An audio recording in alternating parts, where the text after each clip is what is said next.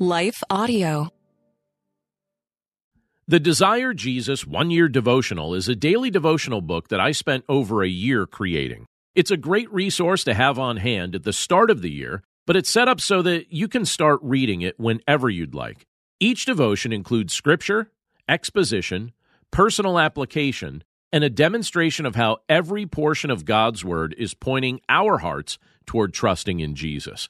If you'd like to pick up a copy for yourself or several copies to give as gifts, you'll find the link in this episode's description. You can also find the Desire Jesus one year devotional at Amazon.com and other major booksellers. Hi, everyone. If you've been injured in an accident that was not your fault, listen up. We have legal professionals standing by to answer your questions for free. Call now and find out if you have a case and how much it's potentially worth. Call 800 497 4410. I'm here with spokesman John Wolf. So, John, tell everyone listening who should call right now. Well, Maria, first off, thank you for having me here. It's always nice to answer the listeners' questions. Now, as far as who should call in, anyone who's been injured in an accident and think you deserve compensation, give us a call right now 800 497 4410. You'll find out if you have a case and how much it's potentially worth. Thanks, John. You heard it, folks. Take advantage of this opportunity and call now 800 497 4410. Advertisement sponsored by Legal Help Center may not be available in all states. You're listening to Daily Devotions with Pastor John. I'm John Stange and today's devotion is inspired by John chapter 8, verses 31 through 32, which says So Jesus said to the Jews who had believed him, If you abide in my word, you are truly my disciples, and you will know the truth, and the truth will set you free. It's one thing to know about someone, and another thing to know that someone personally. There are many people in this world who know plenty about Jesus. They know when he was physically born, they know where he lived, they may even be able to quote some of the things he said, but that's not the same as having a relationship with him. Jesus uses the word disciples to speak of those who know him well, and he encourages all people to become his disciples. He calls us to embrace the truth of who he is and what he teaches. He invites us to approach each day with the knowledge that we will be facing every experience of that day with the confidence that He is beside us and within us. Jesus also tells us that those who truly know Him will abide in His Word. When we love Him and are confident of His love for us, it isn't a chore to obey His teaching and live in accordance with His instruction.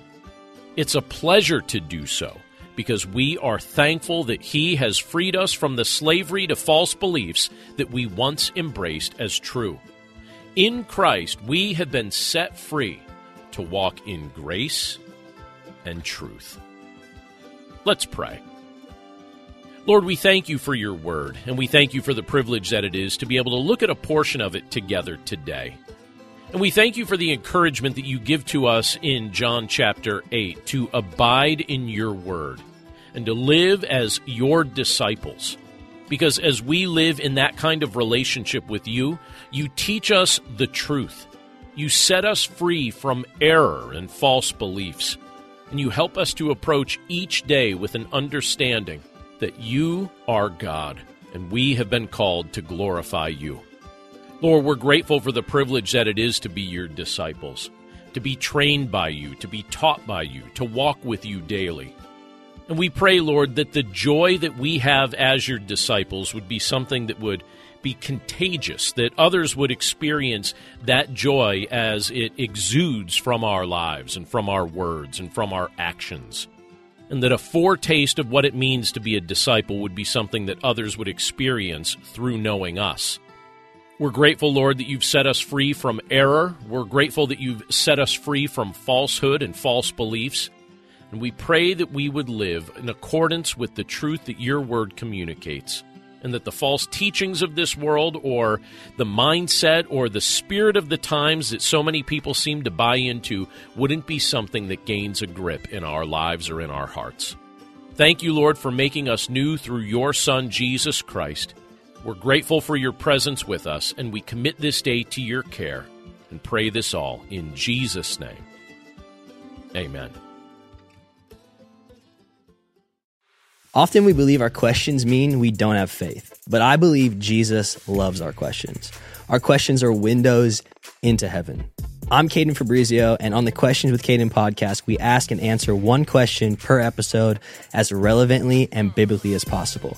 Questions about fear, anxiety, depression, addiction, and so much more. Don't worry, your questions, they're not going to scare Jesus. So ask away. Listen and subscribe now at lifeaudio.com or wherever you listen to podcasts.